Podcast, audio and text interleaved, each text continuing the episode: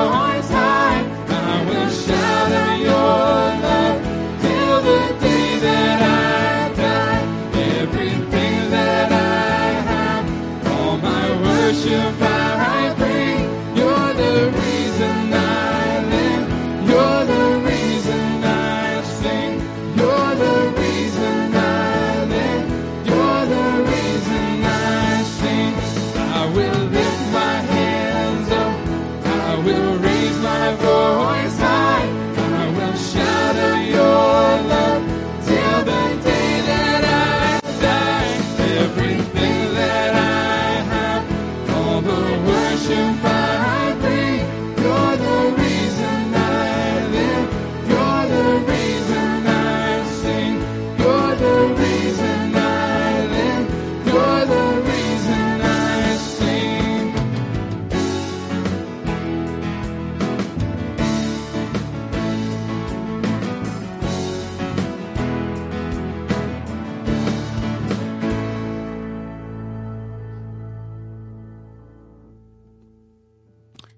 we welcome you this morning to uh, our service here at Good Shepherd.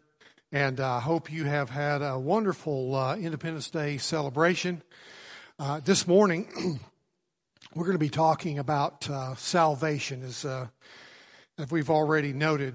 One of the wonderful things about salvation is that God has brought about salvation in, in my life. It's Wednesday night we say, "Let the redeemed of the Lord say so," and I'm here to say so that God has brought about salvation in my life. One of the ways that He did that, or the way that He did that, was through the gospel. And the gospel was sown in my life, and it resulted in my salvation. And so that uh, everything that I have, I, I, I bring it to Him, I worship Him as a result of that. In Matthew uh, chapter 13, Jesus tells a parable about the sower and the soils. And that sower takes the seed and he throws it across all the different grounds. There's some hard, there's some that is shallow, some that is thorny, and some that is good. And I want to read to you what Jesus, how he describes that, or he, how he explains what that really means. And he says this in Matthew chapter 13 and beginning in verse 18. Hear then the parable of the sower. When anyone hears the word of the kingdom and does not understand, the evil one comes and snatches away what has been sown in his heart. This is the one on whom the seed was sown beside the road. The one on whom the seed was sown on the rocky places, this is the man who hears the word and immediately receives it with joy. Yet he has no firm root in himself, but is only temporary, and when affliction or persecution arises because of the word, immediately he falls away. And the one on whom the seed was sown among the thorns, this is the man who hears the word, and the worry of the world and the deceitfulness of wealth choke the word, and it becomes unfruitful. And the one on whom the seed was sown on the good soil, this is the man who hears the word and understands it, who indeed bears fruit and brings forth some a hundred, some sixty, and some thirty. And so the word of God is sown into our lives. And when it falls on good soil, it produces the reality of salvation. And I want us to uh, just pause for a moment in prayer and let's just thank God for that great reality. Our Father, we do thank you for salvation. Thank you that you made a way for us to hear about this salvation through the gospel. We thank you that you sent sower, a sower into our lives to take the gospel to us. Thank you, Lord, that it that it fell in our lives and it that it produced its fruit and brought forth real salvation. God, how grateful we are for that. We praise you that you are the God of salvation. And Lord, we pray for our nation, a nation that is so desperately in need of salvation.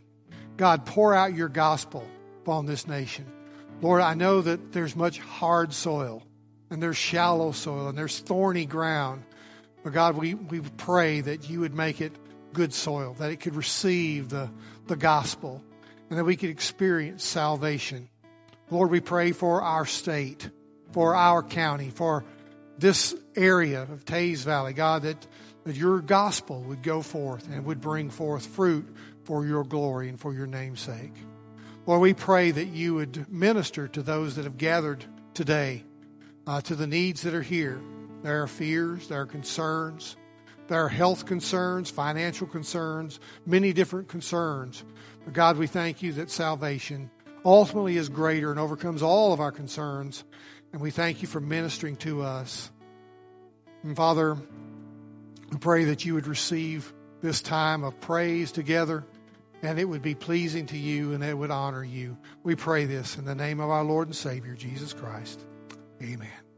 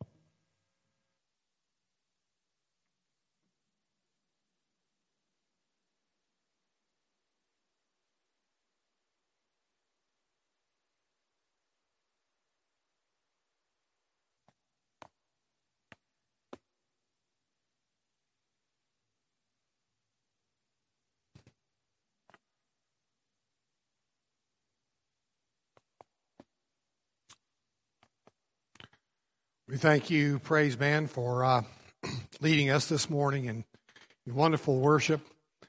I told the uh, folks in the first service that uh, I think I have the greatest uh, job in the world. I get to study God's Word and then get up and, and talk to you about it. So it's, it's an incredible um, privilege that I have to be able to share with you the Word. We're going to be in the book of Revelation. We're continuing our study of this great book, and we're looking at uh, the salvation of the tribulation. You know, throughout history, there have been times of great response to the gospel. It all began on actually with the birth of the church on the day of Pentecost when Peter got up and preached and 3,000 people were saved in, in a single day. And then there have been those times, like the time of the Reformation in the 16th century in England. Uh, there was the Great Awakening that occurred in uh, in uh, America, 18th century, and and during those powerful moments of God's saving grace, thousands of people came to faith in Jesus Christ. Of course, it has been God's people who, who've prayed over and over through the years that God would bring more of these uh, harvests, great harvests of souls. In our passage today, we learn that there's coming a, a worldwide response to the gospel that will far exceed anything in history. Uh, it will sweep the globe in just a few short years, and it will produce a multitude of redeemed people from all the nations, making this God's greatest movement of salvation in all the world. And God's going to put on put His uh, gospel and His salvation on display in a most unusual time. He's going to do it during the most difficult time in Earth's history. Uh, it'll be a time of Satan's fury.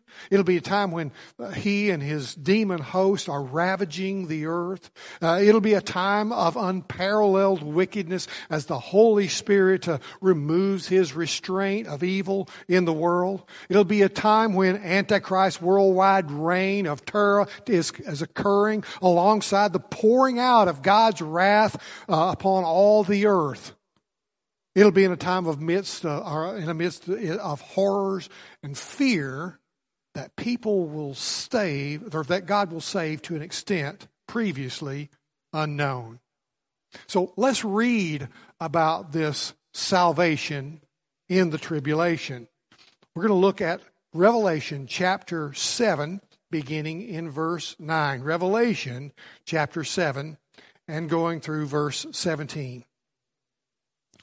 After these things I looked, and behold, a great multitude which no one could count, from every nation and all tribes and peoples and tongues, standing before the throne and before the Lamb, clothed in white robes, and palm branches were in their hands. And they cry out with a loud voice, saying, Salvation to our God who sits on the throne and to the Lamb. And all the angels were standing around the throne and around the elders and the four living creatures, and they fell on their faces before the throne and worshiped God, saying, Amen. Blessing and glory and wisdom and thanksgiving and honor and power and might be to our God forever and ever. Amen. Then one of the elders answered, saying to me, these who are clothed in the white robes, who are they? And where have they come from? And I said to him, My Lord, you know. And he said to me, These are the ones who come out of the great tribulation, and they have washed their robes and made them white in the blood of the Lamb. For this reason, they are before the throne of God, and they serve him day and night in his temple and he who sits on the throne will spread his tabernacle over them. And they will hunger no longer, nor thirst any more, nor will the sun beat down on them, nor any heat. For the Lamb in the center of the throne will be their shepherd, and will guide them to springs of the water of life, and God will wipe away every tear from their eyes. May God add the, his blessing to the reading of his word. Let's pray together. Our Father, we are grateful for the content of these words today, for the truth of salvation. And Father, we pray that we might have ears to hear. Lord, that you would enable me to speak in a way that would be beneficial to all who are hearing. Lord, we pray that you would enable us to be able to appreciate and anew the, the incredible salvation that you have made available to us. And I pray that you would draw to yourself many hearts that have never dealt with the issue of salvation, never come to that final realization of salvation through Christ. And so, Lord, we pray these things in your name that you might be glorified. Amen. Now, God's work in the tribulation will be two, twofold. First, it'll be a time of Israel's national salvation, which Zechariah predicted in the Old Testament and the Apostle Paul predicted in the New Testament. And just to, we'll put up our graphic just to kind of remind you of where we are. And the, the first fruits of salvation among the Israelites will come from the 144,000. And you'll remember, even though we, we plugged them in here after the sixth seal, that these are people who have been working during the entire time of the tribulation, proclaiming the gospel. But the number of converts is increasing as we go through the time of the tribulation. Uh, the, so these guys are these evangelists. They're going to be preaching the gospel not only to Jewish people, but to the Gentiles as well. And but but the the salvation of the Gentiles is what we see in our passage today. Now, this is a salvation that was promised in Scripture. In the Abrahamic covenant, God not only promised to bless Israel, but he promised salvation to the Gentiles. In Genesis chapter 12 and verse 1, it says, Now the Lord said to Abram, Go forth from your country and from your relatives and from your father's house to the land which I will show you, and I will make you a great nation, and I will bless you and make your name great, and so you shall be a blessing. And it says in verse 3 And I will bless those who bless you, and the one who curses you I will curse, and in you all the families of the earth shall be blessed. See, that is a promise that is repeated and explained in greater detail in Scripture in many places. From the beginning, God chose Israel to be the channel of his blessing of salvation to not only to the people of Israel, but to the world, to the nations. And, but tragically, Israel failed at that mission. And the church has intervened. The church is now the channel through which God is bringing the, the gospel to the world. But in the future, God is graciously going to give Israel another opportunity to be his witness nation. And at that time, they will not fail led by the 144,000 that we saw last week in verses 1 through 8. They will be a light to the nations in the world's darkest hour. And they're going to proclaim the gospel all over the world. God's promise to bless the nations through Abraham's descendants it will be fulfilled on a massive scale. We're going to see salvation like we have never seen before in history. And the, the reality of salvation in the tribulation ought to be a great encouragement to us. That the fact that God is still saving souls. So often when we think about the tribulation, we think of it purely in terms of, of God's judgment upon the world. But God is doing something far greater than simply bringing judgment. God is also bringing about an incredible salvation to the world. And while the salvation in the tribulation is in some ways unique, fundamentally, it's the same, uh, same gospel, same salvation that has always been. People have always been saved by grace. Salvation has always been the gift of God. And salvation has always been based upon, ultimately, the death and the resurrection of Jesus Christ. Even way back then, it was founded or based and promised on the basis of what Jesus Christ would do. So in our passage today, See, we see five reasons why we can be encouraged by the salvation of the tribulation. First, we are encouraged that salvation is without any partiality. Salvation is without any partiality. It tells us in verse 9 After these things I looked, and behold, a great multitude which no one could count from every nation and tribe and peoples and tongues. Now, after these things we've seen is that's a phrase that introduces a new vision. So this is a, a new vision occurring. And and when John saw this new vision, he was shocked. Uh, he cries out, Behold. That was the first century version of wow. John can hardly believe what he sees. You see, during his lifetime, this 90 year old apostle had seen some Gentiles come to faith in Christ. He'd seen them come through his ministry. He'd seen some come through the, uh, but especially the ministry of people like the apostle Paul and Timothy and Titus and others. But though these Gentile churches had been planted, for the most part, they were small, beleaguered, uh, and persecuted. And now John sees this vast multitude of redeemed Gentiles singing praises to God, and it just thrills his soul. Uh, it's, it's a, it, it encourages him. It gives him hope. He realizes that the church will survive, and in the end, people from all the nations will be saved in great numbers. It was a great encouragement to him. And it should be a great encouragement to us as well. Now, I want to clarify that this group that we've just been introduced to is different from the 144,000 that we saw in verses 1 through 8. Many people want to make them the same. They want to make them the church. But they are not the same for many reasons.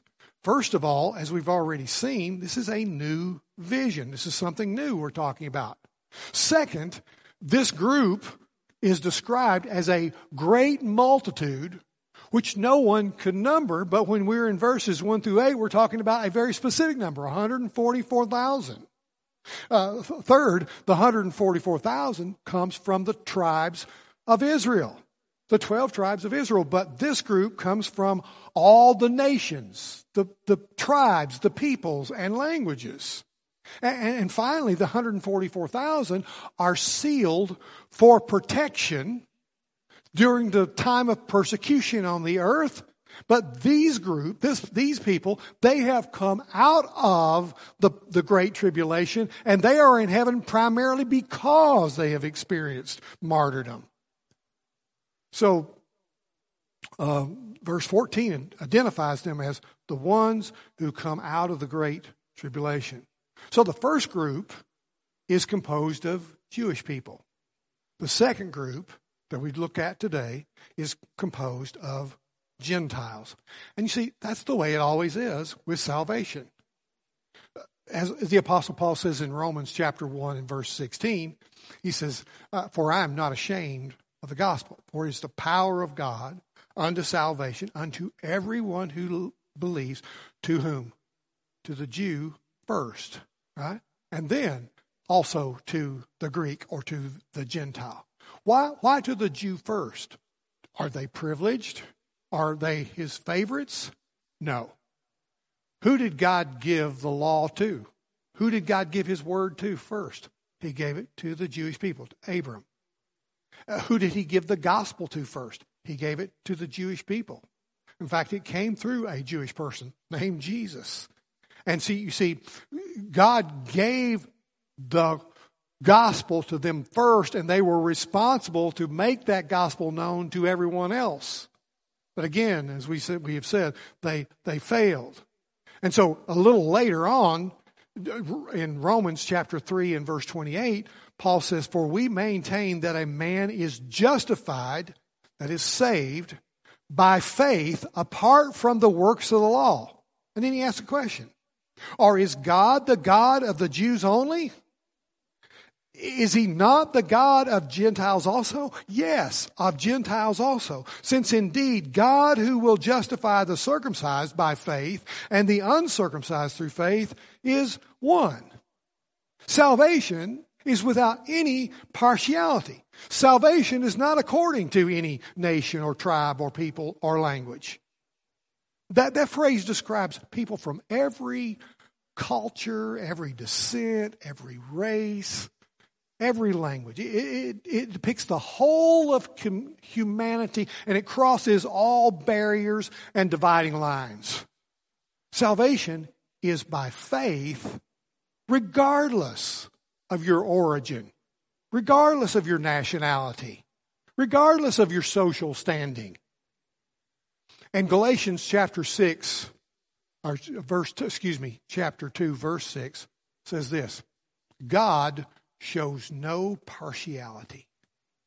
Listen, God shows no partiality. That's an interesting word because partiality literally means to look upon the face or to receive the face. God doesn't look at your face. God doesn't acknowledge you because of who you are. God doesn't consider your nationality your tribe, your genealogy, your skin color, your culture, your language, your attractiveness or lack thereof, your skills, your, your, your social standing, your caste, your education, your position, your reputation, your success, your gender, your age, or your religious works. God doesn't consider anything external whatsoever. He looks upon the heart. He looks at who you really are on the inside. None of those external factors matter at all to God. We're all the same on the inside. And He sees every one of us in our sin. See, there is none good. No, not one. In other words, he's saying, No, you're not the exception. And God knows all of our thoughts, He knows all of our motives, and He knows all of our actions, and yet He still loves us. This is Romans 5 8 tells us, you know, God demonstrated His love for us, and while we were yet sinners, Christ died for us. The only way any of us can be justified, that is, made right with God, is by faith. And we must trust the only one who ever was perfect, whoever was without sin, and that's the Son of God, Jesus Christ. So, when we put our faith in Him, you see, God imputes or, or He credits the perfect righteousness of Jesus Christ to our account. He, he considers us to have the perfect righteousness of His own Son. And we have the same standing before God that Jesus Christ has. These are, this is an incredible thought. You see, and listen, justice has been served because Jesus Christ paid all uh, the debt for all our sins once and for all. And no reparations have to be made because it's already been paid. The expression there, every nation and all tribes and tongues and, uh, and people and tongues is repeated seven times in the book of Revelation. And it demonstrates without question that God loves all people without partiality. You see, He has always purposed to have a redeemed people from all the nations of the world. God wants heaven to be filled with people from everywhere across the globe. And, and, you know what? That ought to be encouraging news to us. Salvation is without partiality. God wants you to be saved. And it doesn't matter anything external matters. God wants you to be saved. God's in the process of redeeming people from every facet of humanity. And we are commanded, you see, to join him in proclaiming that reality. Unfortunately, You know, I often find myself being a respecter of persons. Do you ever do that? I find myself looking at the face. I, I find myself looking at how people dress, how they act, their attitudes. You say, well, what, what, what do you do when you see that? I kind of decide whether or not I'm going to tell them about Jesus. You ever do that? Do you ever look at somebody and say, well, they're pretty hard? They're, they're pretty resistant. I don't know if they want to hear the gospel. I don't, I don't think they'll react well to that. You ever make decisions like that? I mean, see, we don't want to think about ourselves doing that. But the truth is, it happens all the time, maybe even most of the time. But listen, that's not God's way. You see, I think about that parable of the sower and the soils. The sower went out to sow, and he cast his seed on every kind of ground. It, some was hard, some was shallow, some was thorny, some was, was good. But he does that indiscriminately. He's not trying to decide, is this good soil or is this good soil or is that hard soil? He simply is, his job is to throw the seed over all the land that he has there in front of him. And, and you know, uh, of course, Jesus is applying this, the sowing to the gospel. You know, the sower is, is believers, and, and the, the seed is the gospel, and the different soils correspond to the hearts of, of people. And, and our job is really not to determine who is receptive and who isn't. See, our job is to indiscriminately, without partiality, spread the gospel. Because that's the way God does it. And we're, we are responsible to sow the seed. We are not responsible for the ground. God is responsible for the soil. And do you know what the tribulation is? The tribulation is God plowing the soil. God's going to turn up some fallow ground. God's going to tear up some dirt. God's going to get some hearts ready to receive the seed of the gospel in the time of tribulation.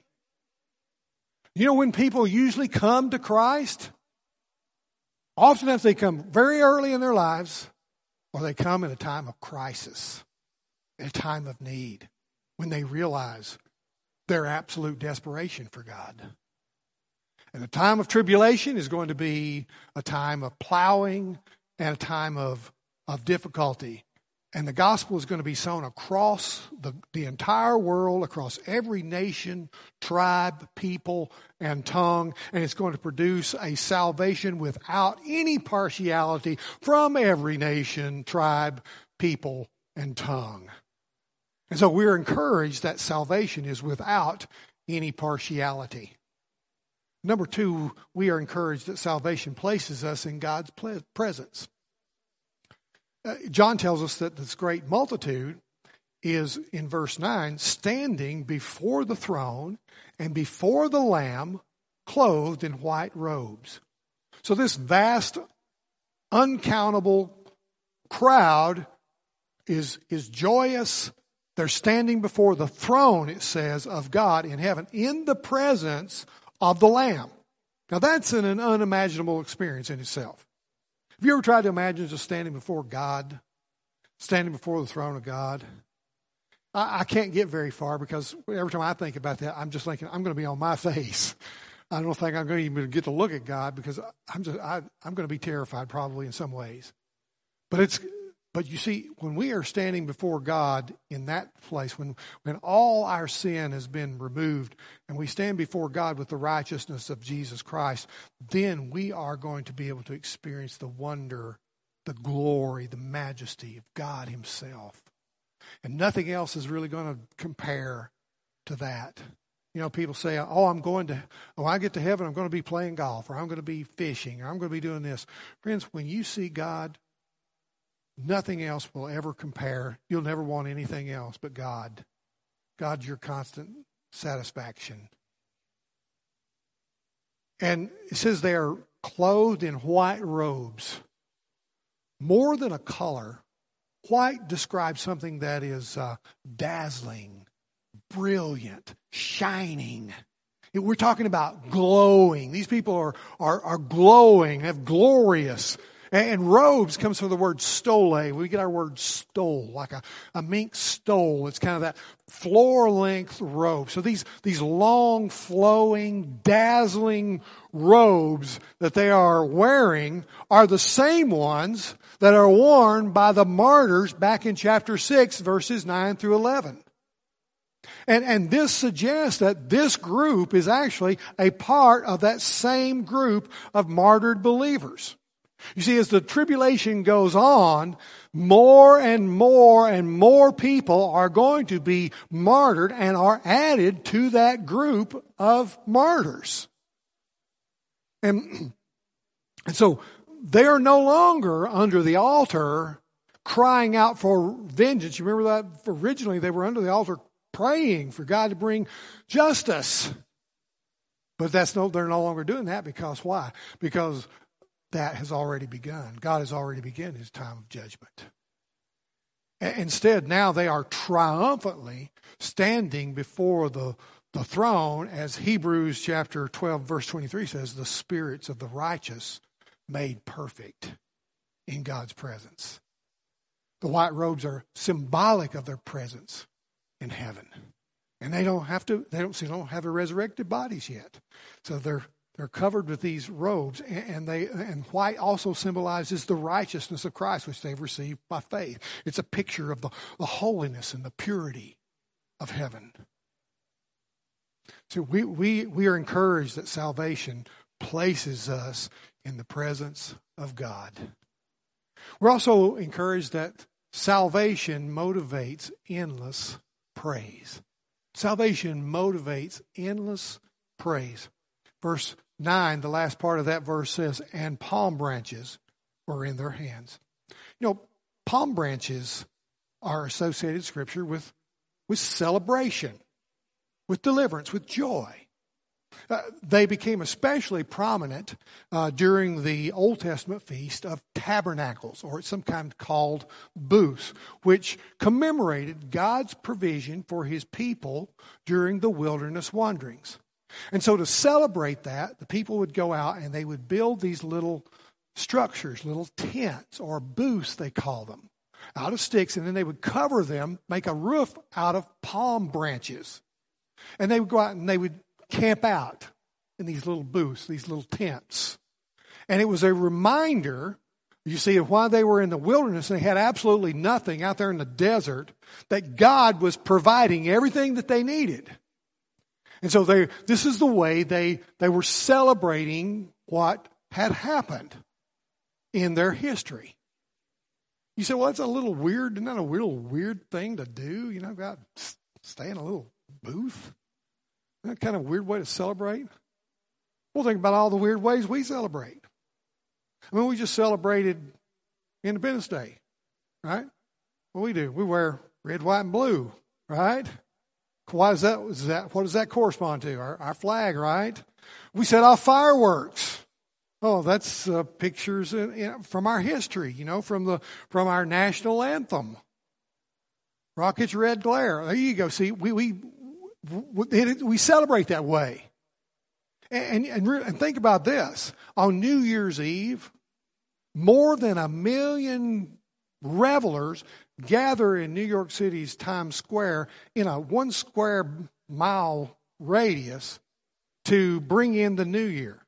Many of them go out there very early in the day to get a place and they wear diapers so that they won't lose their place. They often stand out in freezing uh, cold and, and rain. Why? To see a ball drop and to have 3,000 pounds of confetti drop from seven different buildings on top of their heads.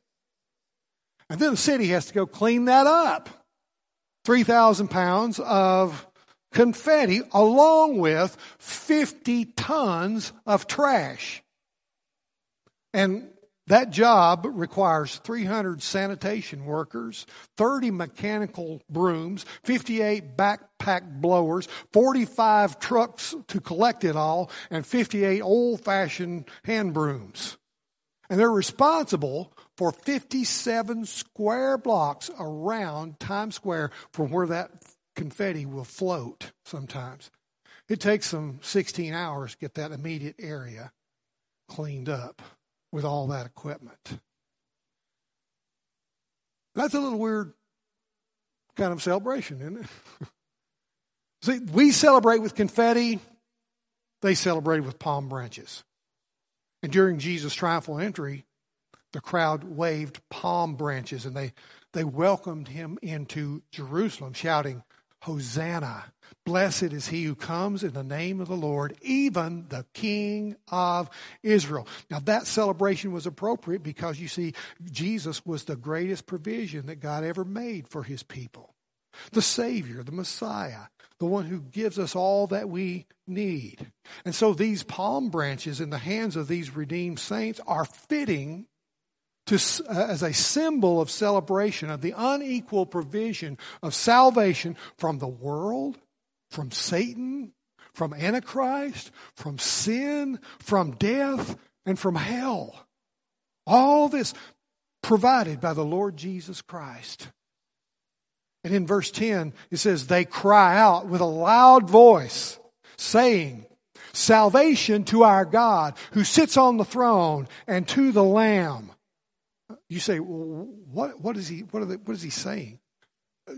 Some people will say, does God need salvation? No, he's not saying God needs salvation. A better translation would be is that salvation is from God. That's what they're saying. And they're attributing their salvation as being God, from God, who sits on the throne, and he's made that salvation possible through the substitutionary death of the Lamb. That's what they're singing or saying. See, the only response to understanding the greatness of salvation is adoration and worship. What else do you do when you see the greatness of salvation? And, that's what we see in verse 11. And all the angels were standing around the throne and around the and all, er, er, excuse me, and around the elders and the four living creatures, and they fell on their faces before the throne and worshipped God. See, when they're confronted with the, with the incredible reality of salvation, every being in heaven falls on their faces before the throne of God and worships. I mean, think about myriads and myriads and thousands upon thousands of angels and then there's the, the 24 elders, which represented the, the glorified, raptured church of all the ages that have gathered in heaven. And then there are the four living creatures, these, these unique uh, angels around the throne of God. And then there's this innumerable crowd of martyrs, and they all just fall down on their face and they begin to praise God and give Him glory for the magnificence, for the wonder of salvation. This great multitude of, of, of, of people are saying, God, you deserve glory for salvation. You know, the Bible tells us that angels are fascinated with the idea of salvation. They long to look into it because they have never experienced that. They, they, they can't totally just can't. I mean, intellectually they get it, but they've never experienced what it means to be redeemed. And you know what angels do when someone's saved? In heaven, the angels rejoice. Every time somebody's saved, it's absolutely fascinating to them. They, they can't wrap their heads around how God could do this incredible thing. That God gave his only son it, to save these miserable sinners.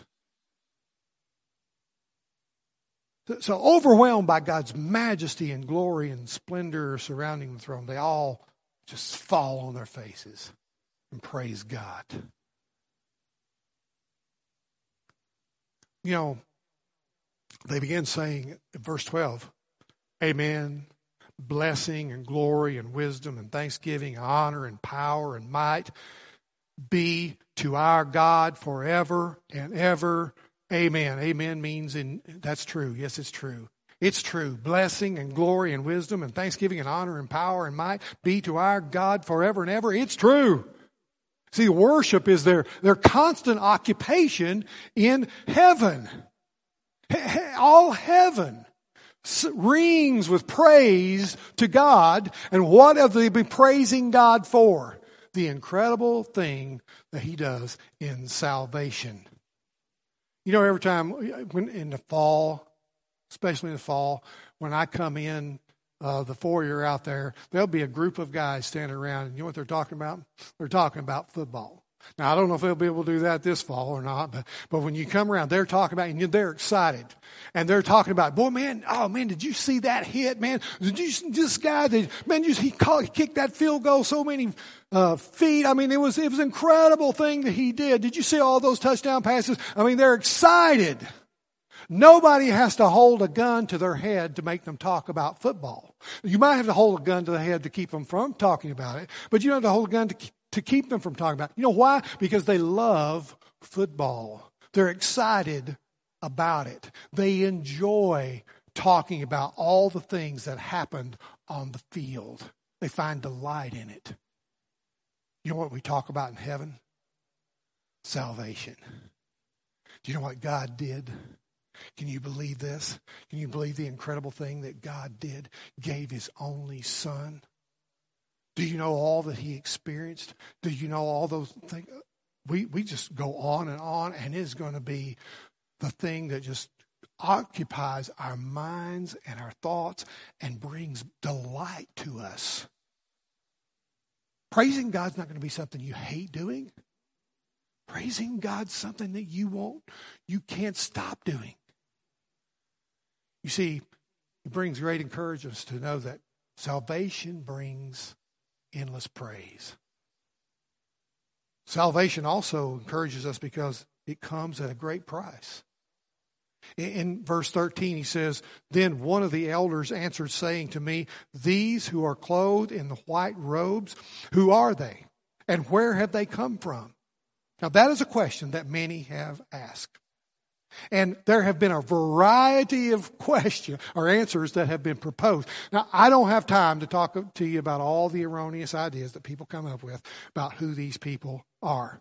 But what I want to point out to you is that the elder asked this question not because he doesn't know the answer, but because he wants to make sure that we understand who they really are.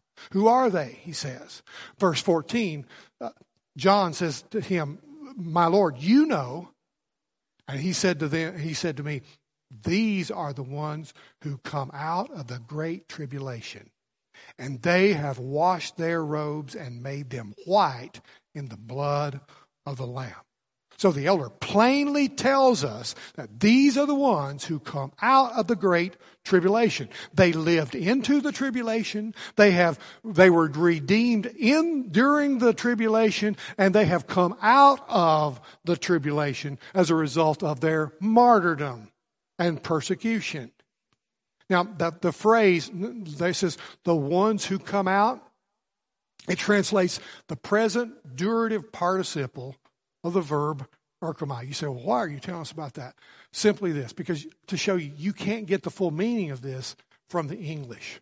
What, what, what he's saying is that they, they have come out, they are coming out, and they will come out.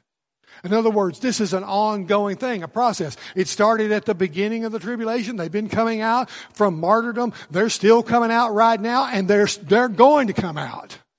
They're, they're going to be killed. They're going to be marred the whole time of the tribulation. These are the ones that are coming out of the tribulation. And you see, that tells us that this cannot be the church. Because many people want to make these people the church. But the rapture, the taking up to heaven, is an instantaneous event. It happens in a moment, in a twinkling of an eye. It's a one-time event. Boom, you're gone. But here, this is this is an ongoing process. Now, And if these believers were a part of the church, why wouldn't the elder just say that? See, there's a unique identification here. These are the ones who are coming out of the great tribulation. These are the ones who are being saved in this great salvation of the tribulation. So, almost everyone will face some kind of persecution or martyrdom. Salvation comes at a great price. You see, you can be saved, but it's going to cost you. Probably going to cost you your life.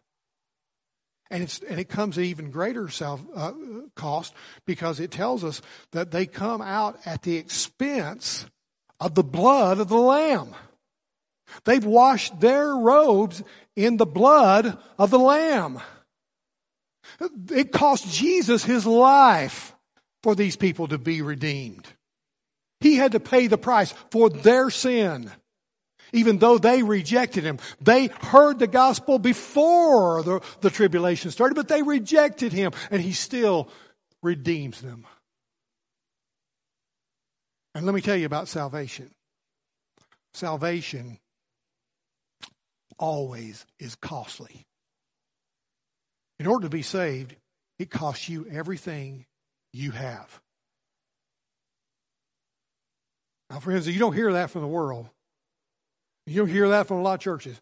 I'll tell you that salvation costs you everything that you have. You have to come to the cross and you have to die to yourself and you have to yield your life to Jesus Christ in order to be saved.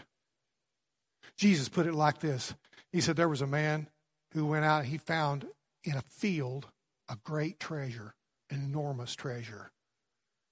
And he, he covered it back up and he went home and he sold everything that he had. Every resource he could gather, he eliminated that and liquid, put it in liquid assets. And then he came and he bought that field with the treasure. And with the field came that great treasure, far greater than what he had originally. That's what salvation, that's how sal- we approach salvation. We look at our lives and all that we have, and we are willing to give up everything that we have in order so that we can have the far greater treasure of all that God gives to us in salvation. And if you're not willing to make that exchange, you're not saved. And you see, one of the things that tribulation and difficulty does is it causes us to realize the futility, the emptiness of all that we think that we have, and turns us to the reality and the wonder of salvation. And finally, salvation brings the ultimate protection. Salvation brings the ultimate protection. And that's I've got provision that, that works, but its better word would be protection. Um, in verse 15, he says, For this reason, they are before the throne of God, and they serve him day and night in his temple. Now, look, he says, What is the reason? Well, the reason these tribulation believers are allowed to stand before the throne of God is that they have been purified and cleansed from their sin by the sacrifice of the Lamb of God on their behalf. That's the reason. That's what he's talking about. And they are enabled to be in his presence and to serve him day and night because they have been redeemed. The word served there is, is a word that's often used of priestly service. It's a word that Paul used in Romans chapter 12 and verse 1 when he talks about your, your spiritual service of worship. In other words, our response to God, to salvation, is worship.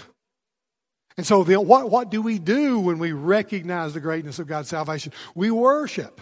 And that's what these people are doing. And he says day and night. Now, that's, a, that's an idiomatic way to uh, indicate that they continually worship God because there's no actual day and night in eternal heaven.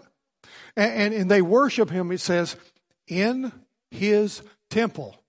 Now, interestingly, in his temple appears five times in the book of Revelation. Talks about God's temple in heaven. Did you know that there's a temple in heaven? The temple of the Jews was destroyed in 70 AD by the Romans. There is no temple on earth anymore. But there is a temple in heaven. You say, what is that temple? Well, uh, you can read about it in Ezekiel chapter 40 through 48. But let me give you the gist of it. The temple is basically that place where God dwells that's outside of the created universe. The created universe is subject to sin, to the curse, to the fall. God is never a part of the universe, his creation. God is always separate from his creation. And it's that place, we call it heaven, where God dwells. It's that place where God is worshiped, where God is honored and glorified and revered and served. That's what we're talking about when he says this. And so in the, you know, in the eternal state, however, there will be no need for a temple. Because Revelation 21 22 says, For the Lord God, the Almighty, and the Lamb are its temple. The heavenly temple currently is the domain where God's presence dwells outside of the fallen universe. But then, when God destroys all the heavens and the earth and recreates everything without sin, there'll be no more need for a temple. We will all dwell everywhere in God's presence and we will all be glorifying Him and honoring Him in every way. The last, last part of verse 15 says, And he who sits on the throne will spread his tabernacle over them. You know, in a one, that, isn't that a wonderful and comforting picture? God's going to spread his tabernacle over his people. Now, tabernacle is an interesting word. John, who wrote Revelation, when he wrote the Gospel of John, used that word in chapter 1 and verse 14. Remember that? He says, In the beginning was the Word. And then he get to verse 14. He says, And the Word was made flesh and what? Dwelt among us. The word we translate dwelt is the word tabernacle. He tabernacled among us. He dwelt among us. In other words, what what he's saying is that God is bringing us under his roof. God is bringing us under his dwelling place, under his protection, under his provision. And what will happen when God does that? Well, he says there in verse 16, they will hunger no longer, nor thirst anymore, nor will the sun beat down on them, nor any heat. Now think about it. As we've already seen, the third seal brings famine upon the world. And we're going to learn a little later that if a believer refuses to take the mark of the beast, he won't be able to buy or sell. There's going to be a lot of hunger during the tribulation. And, and it says they won't thirst anymore. We're going to learn later that uh, most of the water of the earth is going to be turned to blood. We're going to learn that the sun is going to scorch the inhabitants of the earth. And what happens? God's saying, I'm putting you under my tabernacle, under my protection, under my provision. And so you won't have any of those things. And we learn in verse 17 that the Lamb will be their shepherd. Verse 17 For the Lamb in the center of the throne will be their shepherd and will guide them to springs of the water of life, and God will wipe away every tear from their eyes. The picture of God as a shepherd over his people is one of the most beloved in the Old Testament, Psalm 23. We learn in, in the New Testament that Jesus is the good shepherd, that Jesus is the great shepherd, and the good shepherd, the great shepherd, is going to lead his people to the springs of living water. That's eternal life. And he is going to wipe away every tear from our eyes. All friends, salvation is an incredible, it's the ultimate protection, the ultimate provision of God. You know, in these in this age of when Christianity is under siege from seemingly every side, and it looks as though we're losing our grip on divine truth. It looks in so many ways like Christianity is headed for defeat. Isn't it comforting to know that God is the God of salvation? And that no matter what people bring against us, that, that God will bring us under his under his Shekinah, under his tabernacle, and that we will be in his ultimate provision and protection. I think the thoughts of God's God's salvation ought to motivate us. Motivate us to praise him for salvation. And it ought to motivate us to make his salvation known to the world. What does this world most desperately need? It needs the salvation of Jesus Christ. And ultimately, in, in the eternal state, all those promises, every promise that God has ever made, will be fulfilled. Let me ask you if you would just to bow your heads, close your eyes. As best as you can in this moment, put your focus on heaven. Maybe you can imagine to some degree the elders around the throne, the redeemed church, myriads upon myriads of angels, and an uncountable host redeemed from from the tribulation. And every single soul, every single mind is focused on one thing God and the Lamb who has provided our salvation, deserving of all glory and honor. Our fulfillment our satisfaction. And my question for you is do you have this salvation? Do you have this hope to look forward to? If not, you can. The, the seed of the gospel is sown today. It falls upon your heart. And it's not my job to determine the condition of your heart or your response. That's up to you and God. But I would, I would ask you to consider what is the condition of your heart? Do you uh, have that good soil that is receiving the gospel and rejoicing and worshiping and wants to declare it? Or do you need to receive it? Maybe you've been hard, but now you need to receive that gospel believe in your heart that Jesus Christ died on your place, in your place, that he rose from the dead. And if you're willing to surrender your life to him, give up all that you have, give your life, come to the cross, he will give you his life and all of his riches, all of his glory in heaven you can have with him. If you'll call upon Him today, He says, you will be saved. You believe in your heart.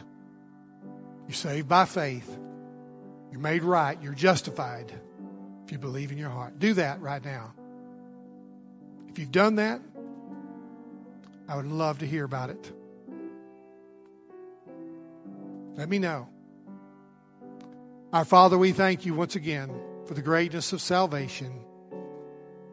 And Lord, may you move upon many hearts even now. Plow up hearts and, and touch hearts and, and give your salvation to many souls this very day. We pray in the name of Jesus Christ. Amen. Thank you for your attendance today. As we dismiss, we'll just remind you that we will dismiss from the back to the front.